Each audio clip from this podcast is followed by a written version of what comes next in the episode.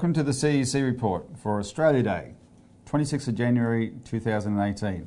I'm Robert Barwick. I'm joined today by CEC leader Craig Isherwood. Welcome, Craig. Yeah, thanks, Robbie. In this week's CEC report, more than 1,000 submissions oppose APRA bail-in bill.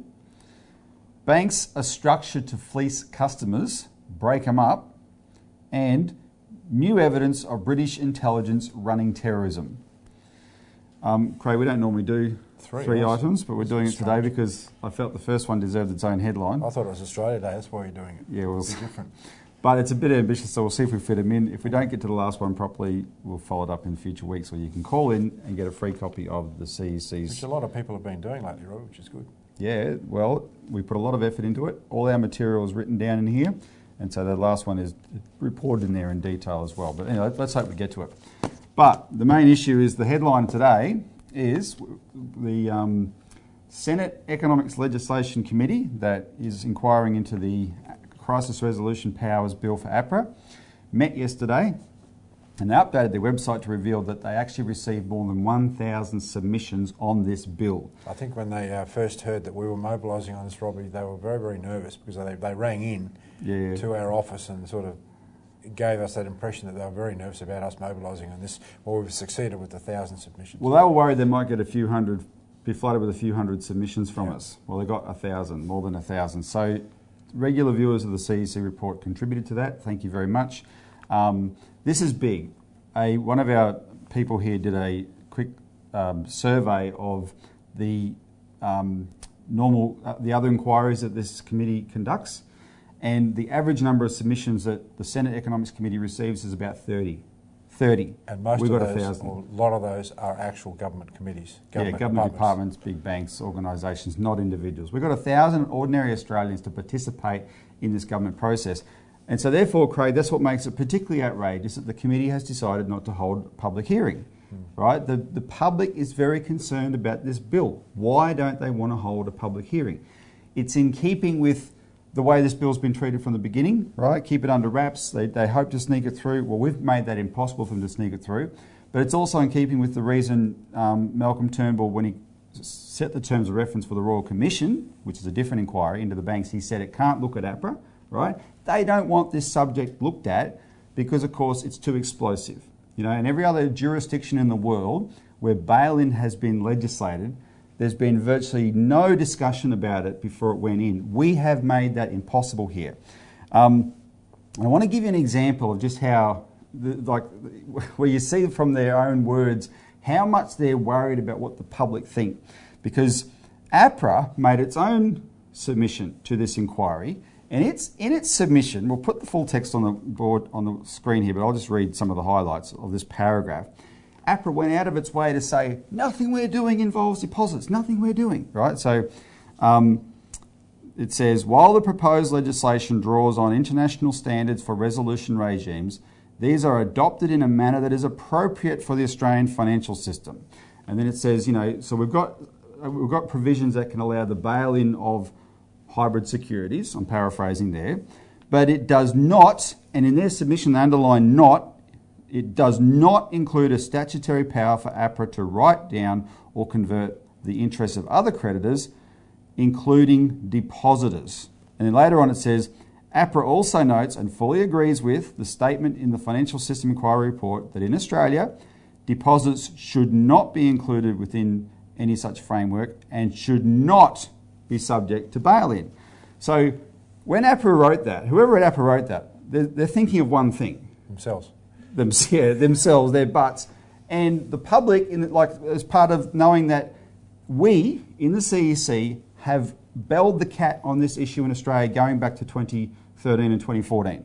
Uh, there, there's been more discussion in, ahead of legislation in Australia on bail-in than in any other country, and for that reason we've got them worried. However, Craig, you can't take that wording in APRA's submission and you can't take a letter from a member of parliament telling you, the public, we will not bail in deposits. You can't take that as a reassurance. Unless it's in the legislation, it is meaningless. And that's why the CEC put in a supplementary submission to the committee this week, and you can go to the website and see it. We'll publish it in our publication. to specifically provide them our legal analysis that the bill as written does allow for deposits to be bailed in. And it doesn't, it doesn't, it's not written to say this is to bail in deposits. It's not that explicit. What they did is they inserted a clause, and the clause is or any other instrument. And the, the term instrument, by any definition, by the Reserve Bank's definition, by the Accounting Standard Board definition, includes deposits, right? And so by inserting that in there, what they're saying is nothing in this bill excludes the possibility of deposits being bailed in. Hmm. Right? It's they've done the opposite of what they're saying that they've, they're going to do. They just they've made sure they've passed a bill here that will not stop APRA in the future being able to use its prudential powers to um, bail in deposits, even though this, this bill is not explicitly what that's about. And in that, I'll go back to that statement again. Um, because what APRA said in its own words, it sort of foreshadows more on this subject. It says, furthermore, while the government has agreed to consider implementation of a framework for additional loss absorbing capacity for ADIs, i.e., banks. So they're saying, look, we're going to look at, at how we can have more loss absorbing capacity beyond just hybrid securities and the things that they've owned up to. Um, so, Craig, here's the thing. When we're having this discussion, we think our idea of what a banking crisis is, is what happened in 2008. But we know from talking to members of parliament and the people at APRA, they think, oh, a banking crisis in Australia will be one little institution coming into trouble and APRA having the powers to deal with that, another little institution coming into trouble, APRA having the powers to deal with that. What is really more likely? One little thing happening over here or a full blown 2008 style crisis? Robbie, when you first started reading that paragraph from APRA, what was, in, what was insidious was the fact that here we are, a so called sovereign nation in the minds of most people, being dictated to by, in effect, international banking powers. They are determining these resolution regimes. Now, why are they doing that? And that's in the paragraph ahead of that. That's right. Right. Why are they doing that? It's because they know that it's not going to be one isolated That's bank right. That's coming right. down. They know this is the, there's a risk of a systemic crisis because they know there is enormous amounts of speculation in the system. They know that they have to have a mechanism to get hold of everyone's deposits in order to not to save the people, but to save their system. And everything is geared towards the stability of the system. Now, if you go back 50, 60 years, everything in the banking legislation was geared, geared towards protecting people's deposits. Yeah. But the, the banking laws were changed, the banking acts were changed to bring in another clause saying, and financial stability of the system. And what you've seen in and the they're last, in conflict. and they're in conflict. And what this APRA bill is basically saying, or bringing in now, is the ability to say that the financial stability of the system is more important than people's deposits. Yes. Right, and that is the essence of this problem that we have here. So unless this bill has, first of all, unless it's completely thrown out, that's the best thing that could happen, and you bring in Glass-Steagall, which is a complete separation of the necessary commercial banking system, the boring banking system of deposits and normal loans from all the speculative stuff in merchant banking, investment banking, and all the vertical integration, which we'll talk about in a minute. Yep. Uh, unless that's brought in, the entire system is at risk. Now, this is the issue that we've brought to the attention of the committee.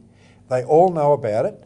But the real battle now is going to lie in the members or the people who are watching this particular show realising the battlegrounds are now shifted, are now shifting to their individual members of parliament. Individual members of parliament have no idea that this, or a lot of them don't have any idea, that this battle is actually taking place. But they all have to vote on this. Uh, That's right, they have to vote on the bill.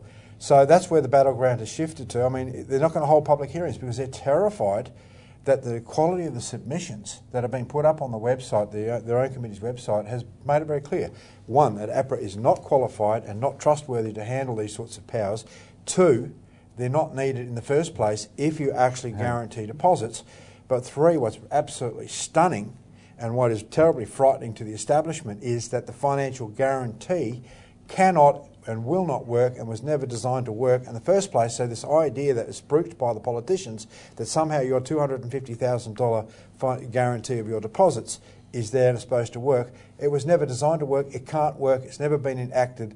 And that's the fallacy. And That's if they held hearings, that's what would come that's up. what would come that's out. What that the would that would be on the 7:30 report. You know, Yeah, all the yeah. major talk shows would be talking about this because this is the lie that's being propagated. Well, so um, if you're a, if you made a submission, what just Uh, one thing to understand is they're not going to put up most of the submissions, but they are going to put up everyone's name who made a submission. So your name will be up there. If you want your actual submission put up, call the committee and tell them that you're not happy with your, your submission not being put up. Ask them to put it up. But more importantly, keep working with the CEC to make sure you take our analysis to all members of parliament and senators, not just the committee, all members of parliament and senators, because they all have to get it in there and vote on it at a certain point. Let's take a break. When we come back, we'll talk more about Glass Steagall.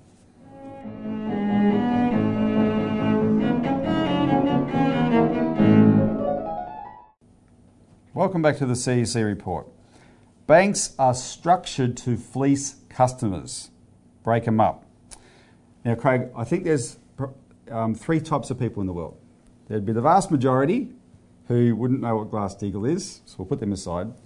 There's the people who do know what Glass Steagall is, the majority of whom are absolutely for it, and I mean the majority, 99.999%. And there's a 0.00001% of bankers and corrupt politicians at their behest who know about it and, of course, oppose it because it is the sheriff coming to get them, right? That's how they see it. Um, but I want to talk about that second group because what's happened is everyone who pays attention to banking, the banking system, and especially the banking issues in Australia, where there's a real up, a growing uproar, right? What you see is this inevitable thing where they start talking in terms of restructuring banking along the lines of Glass-Steagall, whether they refer to Glass-Steagall specifically or not, right? They start to talk in terms of we need some kind of separation to protect people. And so the latest of that is ASIC. Now, ASIC is the securities regulator, the investments regulator, not the bank regulator, Australian Securities Investment Commission. And this week, they produced a report on the financial advice scandals in the banks that a lot of Australians, thousands and thousands, hundreds, tens, hundreds of thousands of Australians have been victims of this financial advice scandal. And that report was quite explosive because they sheeted home most of the blame to the structure of the banks, i.e., their vertical integration. So, just explain what that boring term means for the viewer. It means, Robbie, that you've got things like insurance companies, uh, investment banks, merchant banks, normal banks, all in the one house. So, yep. you might have had the experience when you go to a bank teller and they say, Oh, how is your insurance? Would you like to buy housing insurance? Would you like to buy life insurance? Across you just want to go and put some money in the yeah. bank, you get asked, do you want to buy life insurance, right? Yeah. Because they're selling a product on behalf of their bank's life assurance company. Because the bank has a life assurance company. That's right. right. That's vertical integration.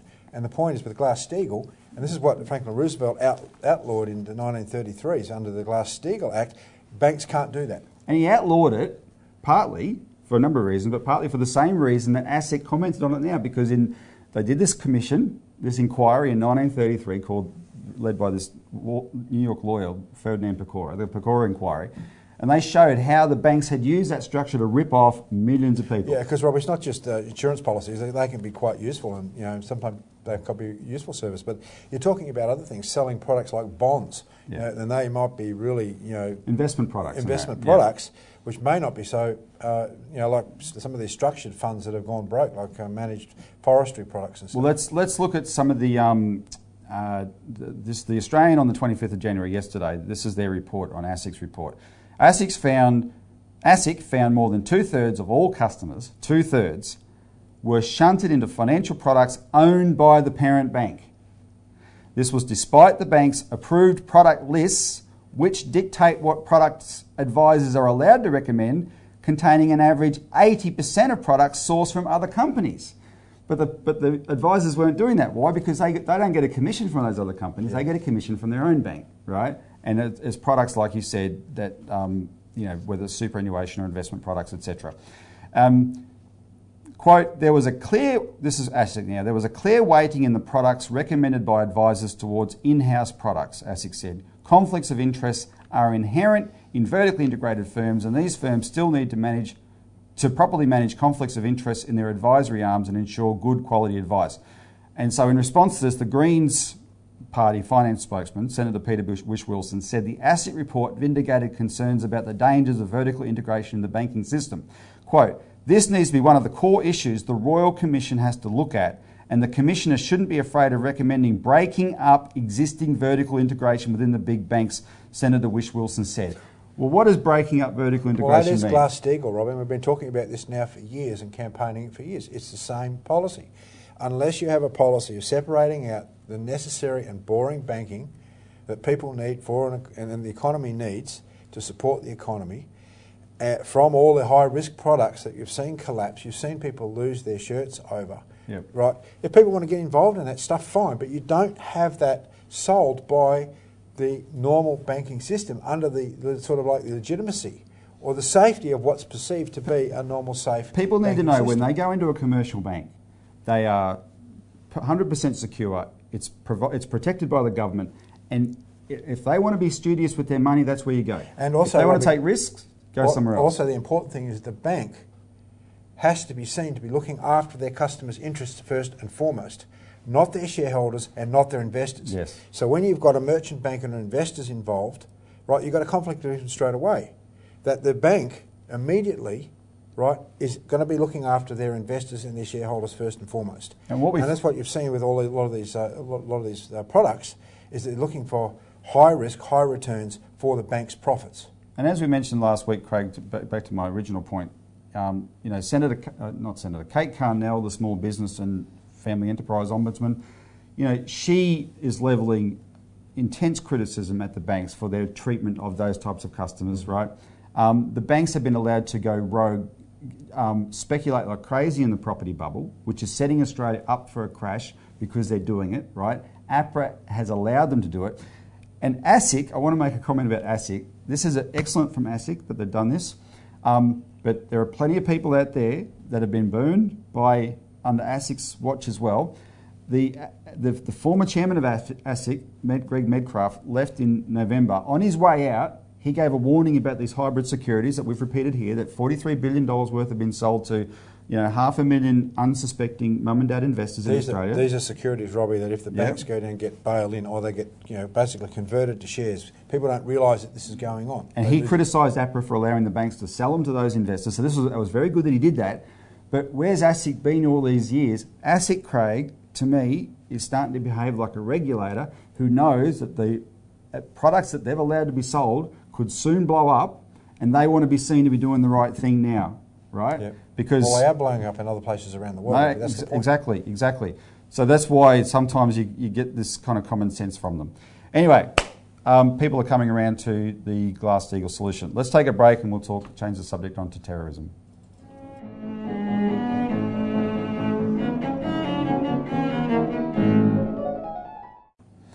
Welcome back to the CEC report. Finally, new evidence of British intelligence running terrorism. And I thought about making that headline more evidence of British intelligence running terrorism because the evidence is growing. But the new evidence comes from um, Ireland, the, Republic of Ireland, Craig, like most countries, including Australia, has a 30 year rule on its state papers. All right? In Australia, the cabinet papers are released after 30 years. So on the 29th of December, Ireland re- released these papers under its 30 year rule from 1987. And included in those papers was a lot to do with the terrorism troubles in Ireland in the 1970s and the 1980s, right? Um, of course, it's related to the IRA, etc. But this particular group of papers didn't wasn't so much about the IRA. There's a loyalist terrorist group called the Ulster Volunteer Force, and I must say, from here in Australia, you never heard much about the loyalist, the pro-British terrorists. You always heard about the IRA. This loyalist terrorist group, though, was pretty deadly, and they, they committed terrorist attacks. In those papers, they had a letter to the Irish government where they made quite a, ser- a series of quite extraordinary confessions. And the main one was th- they worked with MI5. Hmm. And what they did was orchestrated by MI5. So one of the things they confessed to was that they, MI5 had asked them to assassinate the former Irish Prime Minister. So this was in 1985. The Irish Prime Minister's the, um, the, the leader of the opposition then was a Prime Minister was Charles. Uh, I'm guessing you'd pronounce it Hoffy. Um, so he had been the Prime Minister twice. He was then the leader of the opposition, and he became Prime Minister again a few years later. But in, in 1985, he was leader of the opposition. He was the head of the Fianna Fáil party. He was perceived in London as pursuing a tougher line on nationalist and Republican issues. And the UVF letter said MI5 approached us and said, You should assassinate this guy, and they gave us all the information about his, his um, movements and whereabouts to do it, right? They, though, refused um, because they said, Although we don't like you, the Irish government, we're not going to carry out work for the dirty tricks department of the British. And um, there might be an explanation for that reference to the dirty tricks department of the British because the other thing that the UVF confessed is a terrorist attack they did commit in 1975 was they had killed three members of a Irish band called the Miami Show Band. And what was interesting about this band was it was non-sectarian. So there were Protestants and Catholics in this cabaret band, and they used to go around Ireland playing gigs, showing everyone that Protestants and Catholics could get on. This is in 1975. And on going back to Dublin one night from a gig, they'd been stopped at a roadblock, which they thought was a British military one. It wasn't. It was a fake one manned by this Ulster Volunteer Force. These, these UVF guys tried to put um, explosives onto their bus, but the explosives detonated before they could do it. And when that happened, everything just went to hell. The UVF guys opened fire and shot the band members, and they killed. They shot all of them. Mm. Three of them died. Two of them were left for dead, but they survived. Um, the UVF re- revealed in this letter 12 years later that MI5 had given them the detonators for those explosives, but this is the reference to the dirty tricks section, I, I suspect. MI5 had set the detonators to explode early because they were hoping to kill them all the UVF guys and the Miami show band, right? Um, so this is, this is what comes out, has come out in these letters. Now, why do we say more evidence? Well, as regular long-term viewers of the show would know, the CEC has done a lot of work with this. You can, you can um, there's a big feature in this week's alert service. So if you, if you want to know more about this subject, call in and get a copy of this. It's an article about this, and there's also the Australian Almanac section goes through a lot of this history about Ireland and British terrorism in Ireland. But the, the recent wave of terrorism, we've seen the hand of MI5 in, in as well. Um, they have a what they call a covenant of security with Islamist terrorists who live in the UK that they can live there as long as they don't commit terrorist attacks in the UK and they do them abroad but they can do them abroad, Rob, and MI5 yeah, helps them. People find that pretty astonishing, really, Robbie, because people think that MI5, MI6, particularly MI5 in terms of domestic, are looking after the interests of the people. But see, that's the fallacy. Who are they looking after? The They're looking after the establishment, the City of London in particular, and the Crown. Now, we might that's might people might find that shocking, but we we published a pamphlet last year called "Stop MI5 MI6 Sponsored, Terror, Sponsored Terrorism," and we went through exactly how this is done because we were concerned, particularly after the last spate of terrorism in the UK, that this was you know, this, is, this was going to come down and really hit hard here in Australia. Now, we've seen isolated incidents of one-off sort of things here, but this is how terrorism is used. Terrorism is used to control a population. Because, because, it becomes the pretext for more power for the state. So the state. So they pass more laws. In fact, if you go back to 2001, have a look at the raft of terrorism laws that were brought in under John Howard what? To control the population against? Economic collapse. Craig, and um, that's all we've got time for this subject, but I will refer back to a, an episode we did four weeks ago on the Mont Pelerin Society and Thatcherism. Mm-hmm. And the thing is, people have to understand it's Thatcher, the revolution she ran was so brutal in economic terms, she was helped by this terrorism crisis at the time because that allowed her to seize the powers that she did to run through both kind of policies. Anyway, that's all we've got time for. Call in and get a copy of this and keep participating in the CEC's mobilisation. Take our material to your Member of Parliament before they vote on this bill. Thanks, Craig. Thanks, Robert. Thanks for tuning in.